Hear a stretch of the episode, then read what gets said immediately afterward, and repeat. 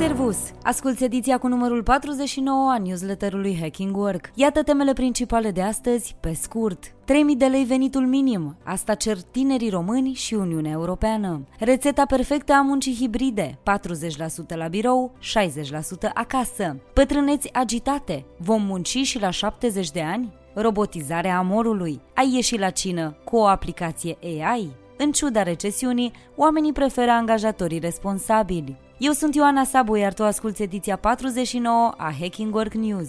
Să îți fie de folos!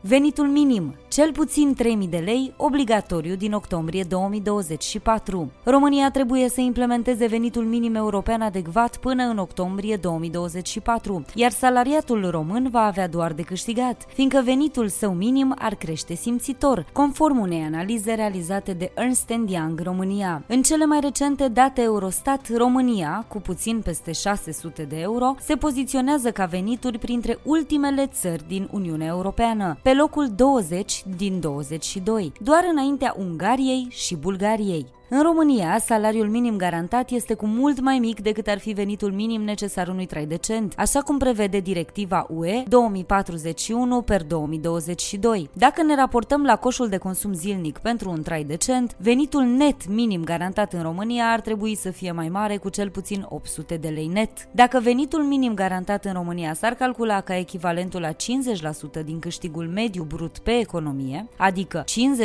50% din 6430 de lei, lei, decalajul ar crește cu încă 500 de lei net, deci venitul minim garantat în România ar trebui să crească cu aproximativ 1300 de lei. Autorii analizei consideră că venitul minim încasat în prezent de un român, în cuantum de 1900 de lei, este cu 1000 de lei mai mic decât pragul de circa 3000 de lei, care se presupune că îi asigură traiul decent. Iar aceste calcule sunt exemple pentru o persoană adultă singură. Dacă, pe de altă parte, luăm în considerare o familie mai numeroasă, care include și copii sau alte persoane aflate în întreținere, atunci discrepanțele devin cu atât mai mari și putem constata că nivelul de trai din România, pentru majoritatea cetățenilor, este departe de a fi unul decent. Avem și un sondaj pe acest subiect. Accesează-l și răspunde în versiunea scrisă a newsletterului. Rețeta ideală, 40% la birou, 60% acasă. Munca hibridă funcționează cel mai bine atunci când îmbină zilele de prezență fizică într-un birou alături de colegi cu cele de la distanță, într-un procent optimizat în conformitate cu nevoile companiei și angajaților deopotrivă. De fapt, totul se reduce la un principiu foarte simplu, al respectului reciproc între angajat și angajator, dar el contravine mentalității prevalente anterior, unde angajatorul stabilește toți termenii relației, iar angajatul are doar opțiunea de a accepta sau de a pleca. În lucrarea Is Hybrid Work the Best of Both Worlds? Evidence from a Field Experiment din 2022, patru cercetători de la Harvard Business School și Stanford au analizat felul în care muncesc, se comportă și se simt angajații în funcție de numărul de zile în care merg la serviciu. Pentru asta au organizat și un experiment care a durat 9 săptămâni și în care oamenii au fost chemați fizic la muncă într-un număr variat de zile. Studiul a constatat că angajații care lucrează de acasă nu rămân izolați și dezinteresați, ci se întâlnesc în mod natural între ei să discute probleme de serviciu, să învețe, să colaboreze și să socializeze. Dar o fac doar atunci când simt că au nevoie cu adevărat, iar rezultatele cercetării confirmă teoria inițială. O formă mixtă de program dă randament superior, atât muncii remote, cât și celei desfășurate exclusiv de la birou. Care este numărul magic de zile care optimizează munca hibridă? Timpul petrecut acasă versus timpul petrecut la birou. În opinia cercetătorilor, angajații ar trebui să meargă fizic la birou între 23 și 40% din timp, în funcție de meserie, sector economic și context. Acest raport de timp reduce sarcinile redundante, ședințele inutile sau timpul petrecut pe drum, înspre birou și casă, însă sporește numărul de interacțiuni utile, de contacte noi și de informații proaspete circulate, dar reduce totodată și stresul angajaților. Pete Bombaci, de la The Genwell Project, spune că angajatorii ar trebui să se gândească mai puțin unde își organizează forța de muncă și mai mult la cum o fac, iar răspunsul este mutarea accentului de pe spații pe oameni, pentru ca aceștia să dea rezultate și să-și formeze conexiunile sociale și rețelele profesionale necesare, dar fără a-i lega de acel spațiu fizic mai mult mult decât este necesar cu adevărat. Prin înțelegerea corectă a muncii hibride, biroul poate deveni nu doar un hub profesional, ci și unul social, un spațiu în care angajații vin mai rar, dar cu mai multă plăcere și pentru care vor munci mai sârguincios, simțindu-se respectați.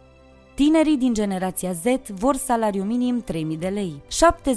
70% dintre tinerii români cred că nivelul de pregătire și experiență pe care îl au ar justifica un salariu cuprins între 3.000 și 7.000 de lei net. 15,2% spun că s-ar încadra în intervalul 2000-3000 de lei, 7,6% susțin că s-ar califica pentru un salariu cuprins între 7000 și 10.000 de lei, iar 4,9% pentru mai mult de 10.000 de lei. 54,6% dintre respondenți ar accepta un loc de muncă dacă ar fi menționat salariul în anunțul de angajare. Conform unui sondaj eJobs, 32,7% dintre tinerii români din generația Z care au căutat stat de lucru au reușit să se angajeze în mai puțin de o lună. Pentru 21,4%,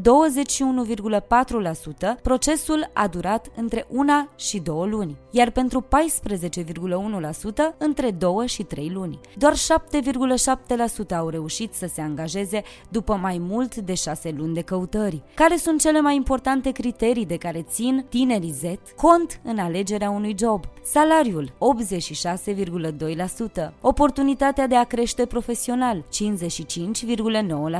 munca de la distanță 43,7%, manageri înțelegători 24,9% și pachetul de beneficii extrasalariale 20,2%. 30,2% dintre zeți cred că ar trebui să rămână un an sau doi la un loc de muncă înainte de a face o schimbare în carieră. 18,3% cred că este nevoie de o perioadă de 2 sau 3 ani, iar 22,1% consideră că doar după 3 ani pot considera că au acumulat suficientă experiență pentru a face o schimbare. Inflația și creșterea costurilor vieții dau naștere fricii de a lucra și la 70 de ani. Spre deosebire de vremurile anterioare în care cei mai mulți oameni ieșau la pensie cu suficienți bani încât să se bucure de anii frumoși care le-au mai rămas, acum valorile record ale inflației, creșterea dobânzilor și costul mâncării și al combustibilului dau naștere pe bună dreptate fricii de a rămâne fără economii la bătrânețe și implicit de a fi nevoiți să lucreze și la 70 de ani. Un studiu condus de Voia Cares, care cuprinde persoane care continuă să muncească în ciuda faptului că au trecut de perioada de pensionare, arată că mulți dintre ei nu au suficient suficiente economii ca să o facă. Mai mult de 40% dintre respondenți au afirmat că muncesc ca să își poată acoperi nevoile de zi cu zi și 92% au nevoie de mai mulți bani pentru a se pensiona. Soluția pentru a reduce probabilitatea de a fi nevoit să muncim și la 70 de ani este să începem cât mai repede să ne facem rezerve financiare și să ne planificăm cheltuielile curente ca să nu regretăm în viitor. Să urmărim pe ce aruncăm banii, pentru că orice lucru cumpărat creează o anumită dependență, iar de multe ori ori cumpărăm ceea ce nu ne trebuie cu adevărat. Cum spui ce salariu vrei la un interviu? Mergi la interviu și inevitabil apare și discuția despre bani. Ești întrebat ce salariu dorești. Ei bine, cum răspunzi? Ideal ar fi ca întrebarea legată de salariu să vină după interviul tehnic, moment în care candidații au suficiente informații și angajatorii și-au format și ei o părere fundamentată despre ce intervievați. Dacă întrebarea apare prea repede, este indicat să o amânați, solicitând să discutați în detaliu responsabilitățile și cerințele jobului întâi. Variantele bune de răspuns legat de salariu includ includ redirecționarea conversației către cunoștințele noastre tehnice sau înspre a obține mai multe informații despre poziție sau despre bugetul companiei. Cum de foarte puține ori se întâmplă așa, pentru că recrutorii vor de cele mai multe ori să scurteze procesul cât mai mult posibil, trebuie să fim pregătiți încă de la primul interviu pentru întrebarea în cauză. E una dintre cele mai grele întrebări din interviu și nu prea avem cum să ne scăpăm de ea. Fie că suntem întrebați cât câștigăm la jobul curent, fie că ni se cere un interval cu care am fi confortabili să facem schimbarea, trebuie să fim stăpâni pe noi în momentul în care răspundem, pentru că știm care ne este valoarea. Un răspuns bun ar fi indicarea valorii plătite în piață pentru un candidat similar și menționarea dorinței ca plata să fie una corectă, adaptată pieței. Ce ar mai trebui să luăm în considerare atunci când ne evaluăm? Divulgarea salariului curent ar putea să ne plaseze aproape pe același nivel ca și în compania de unde vrem să plecăm, adică în categoria prost plătit, underpaid, mai ales dacă acesta este motivul plecării noastre de fapt. Pe de altă parte, cerințele mult prea mari ar putea să ne aducă un refuz încă de la primul interviu, înainte să avem măcar ocazia să fermecăm intervievatorul cu ceea ce știm de fapt să facem.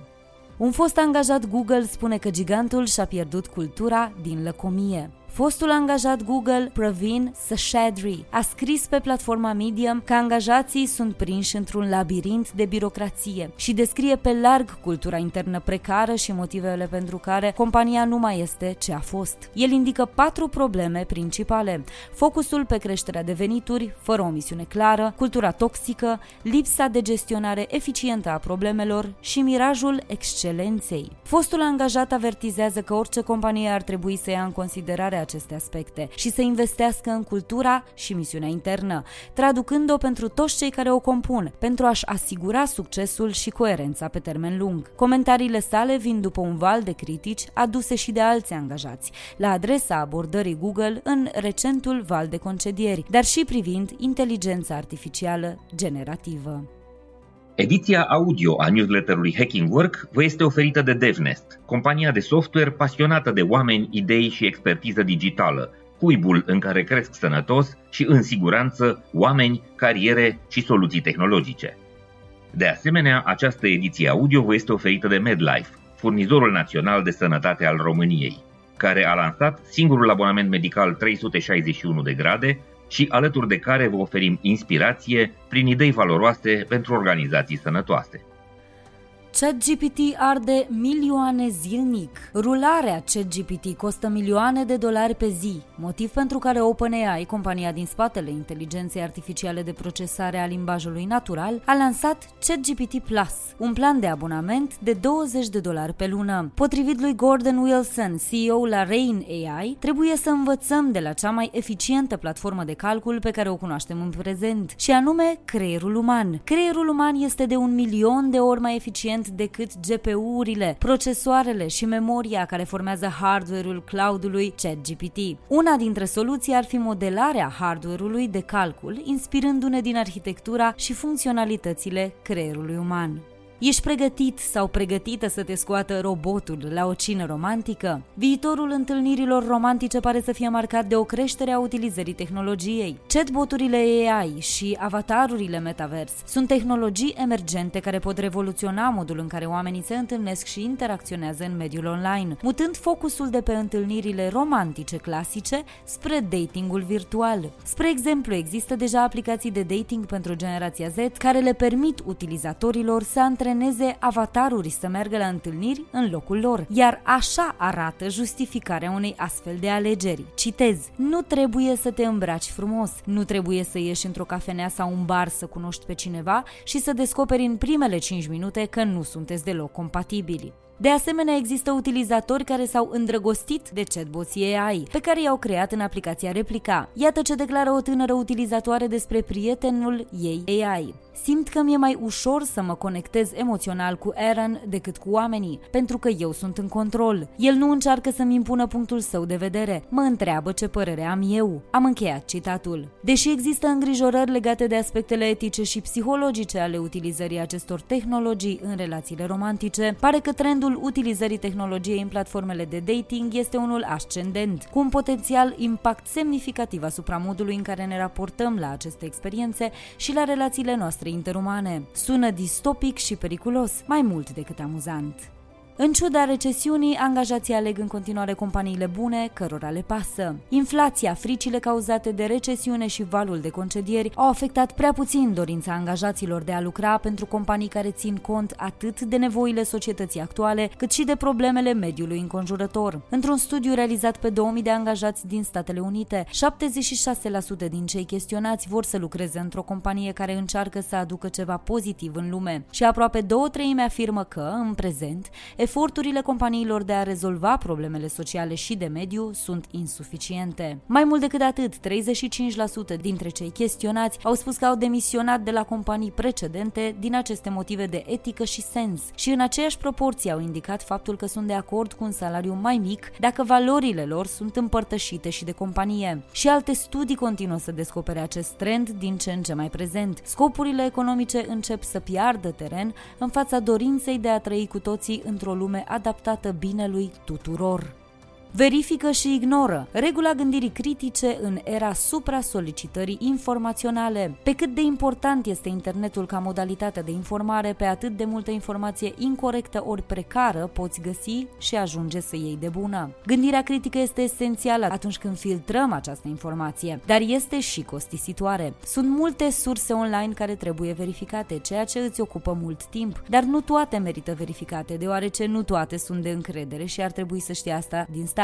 Specialiștii recomandă în acest sens ignorarea critică, și anume să-ți setezi perioade când să primești notificări și să ai grijă căror surse online le permiți să te bombardeze cu informații. Să verifici credibilitatea pe care o acordă utilizatorii diferitelor site-uri. Dacă sunt de încredere, salvează-le. Dacă nu, știi unde să nu cauți data viitoare. Nu te angaja în conversații cu haterii, trolii și măscărici online. Dezbaterile cu ei sunt o pierdere de timp și ai face mai bine să îi raportezi și să îi blochezi. Dacă te angajezi în dezbateri, ei au câștigat atenția ta, iar tu ți-ai pierdut timp prețios.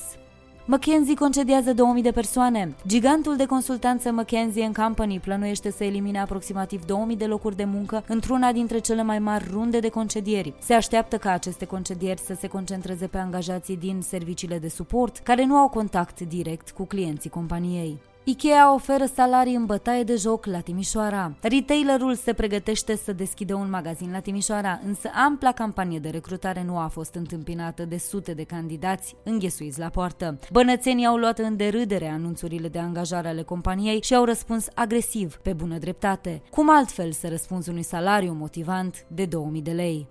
Cum știi că este timpul să pleci dintr-o companie? Primele luni la noul loc de muncă sunt ca o lună de miere, dar s-ar putea ca anumite situații să-ți ridice niște semne de întrebare. Există șanse mari ca imaginea care ți-a fost prezentată la interviu să nu fie aceeași cu realitatea. Dacă nu te simți apreciat la adevărata ta valoare, ești obosit aproape tot timpul și simți că nu mai ai ce învăța, e momentul pentru un nou început în viața ta profesională, spune un editorialist al Fast Company. Munca remote, din nou în trend pentru americani. Din aprilie 2021, tot mai mulți americani s-au întors la birou după ce companiile le-au cerut asta. În noiembrie 2022, 55% dintre americani lucrau la birou, în timp ce 25% lucrau doar de acasă, conform datelor oferite de LinkedIn. Specialiștii spun că numărul oamenilor care vor lucra de acasă va fi tot mai mare, chiar dacă sunt mai puține joburi care oferă ca beneficiu munca 100% la distanță. Cursuri gratis de la MIT. MIT a lansat cursuri gratis din diverse arii de interes pentru cei dornici să învețe ceva nou. Dacă ești pasionat de Python, antreprenoriat sau finanțe și nu știi care sunt primii pași pe care trebuie să-i faci, MIT te ajută să pui bazele carierei tale cu ajutorul cursurilor gratuite recent lansate. Zalando se alătură valului de concedieri și dă afară sute de oameni. Compania germană de e-commerce specializată în modă a crescut fulminant pe perioada pandemiei, iar acum se vede obligată să reducă sute de locuri de muncă ca parte a unei restructurări care își propune să optimizeze costurile și să sporească eficiența operațională. Decizia vine în contextul unei concurențe tot mai mari în sectorul comerțului online, inclusiv din partea gigantului american Amazon. Era înșelăciunilor deepfake a început și suntem departe de a fi pregătiți să discernem. Un videoclip generat automat cu ajutorul inteligenței artificiale a apărut pe TikTok, înfățișându-l pe Joe Rogan, una dintre cele mai cunoscute gazde de podcast la nivel mondial, promovând pastile pentru potență. Videoclipul era o înșelătorie de tip deepfake, realizat prin manipularea imaginii și a sunetului, iar scopul era cel de a genera profit de pe urma celor care cumpără produsele fără apel apela la un influencer real. Videoclipul a dispărut între timp, însă rămâne doar un exemplu al pericolelor tehnologiei deepfake și a modurilor în care aceasta poate fi utilizată în scopuri negative de manipulare a maselor. Rata șomajului în lume, diferență uriașă între extreme. Rata șomajului în șase dintre țările din G7 se apropie de cea mai scăzută cotă din ultimul secol. În Statele Unite, rata șomajului este de 3,4%, nefiind atât de scăzută din 1969 încoace. România, cu 5,5%, este într-o situație ideală, dar trebuie să ținem cont că peste 5 milioane de români apți de muncă sunt plecați din țară și dacă ar fi acasă, rata șomajului ar reprezenta probabil o tragedie bogăție. Dar pe măsură ce unele economii navighează pe o piață a muncii puternică, împotriva inflației ridicate, altele se confruntă cu condiții mai dificile. Se estimează că Africa de Sud va avea cea mai mare rată a șomajului la nivel global. În cea mai industrializată națiune de pe continentul african, șomajul va atinge 35,6% în 2023. Creșterea economică lentă și legile stricte ale muncii au împiedicat firmele să angajeze profesioniști. În ultimele două decenii, șomajul s-a situat în jurul a 20%. În Europa se estimează că Bosnia și Herțegovina înregistrează cea mai mare rată a șomajului de peste 17%, urmată de Macedonia de Nord 15% și Spania cu 12,7%. Aceste rate de șomaj sunt mai mult decât duble față de previziunile pentru economiile avansate din Europa putem traduce limbajul zeților. Contrar așteptărilor, limbajul specific generației Z nu a fost inventat de către ei, ci mai degrabă preluat din culturi precum cea afroamericană sau queer. Iar dacă îi auzi folosindu-l la muncă printre angajații mai în vârstă, este un semn că se simt confortabili în acel grup. Dacă totuși nu înțelegi ce vrea să spună autorul, avem pentru tine câțiva termeni explicați în limbaj mai pământesc. A fi în era X se folosește atunci când desfășori o activitate constantă constant, adică te afli în era acelei activități. Dacă, spre exemplu, te trezești dimineața la 6 și faci jogging, poți spune că te afli în era ta de jogging. A devora atunci când ai făcut o treabă ca la carte, spre exemplu, ai devorat informațiile din newsletterul Hacking Work. Mamă. Termenul este folosit pentru a indica o figură feminină respectată sau ca adjectiv pentru gesturi care îți oferă un statut. Nu mai spune nimic. Nu este o întrerupere abruptă a conversației. Interlocutorul îți dă de înțeles că a priceput deja despre ce e vorba, adică un fel de say no more tradus literal. Poate fi mai contraintuitiv decât suntem obișnuiți, dar cu cât descifrăm mai repede acest limbaj, cu atât mai repede vom putea și lucra mai bine împreună. Asta a fost tot pentru astăzi. Dacă ți-a plăcut Hacking Work News, trimite acest link și prietenilor sau colegilor tăi. Pentru concursuri, caricaturi și resurse video care nu pot fi transpuse în ediția audio, accesează cu încredere varianta scrisă a newsletterului. Ne poți citi pe hackingwork.substack.com. Găsește episoadele noastre pe YouTube, Spotify, Apple Podcasts și toate platformele populare de streaming. Ne poți scrie pe news.hackingwork.ro Eu sunt Ioana Sabo și îți mulțumesc că ne asculți, ne citești și ne rămâi aproape, ca să mergem cu toții mai fericiți la serviciu, nu la scârbiciu. Ne reauzim la newsletterul viitor. Servus!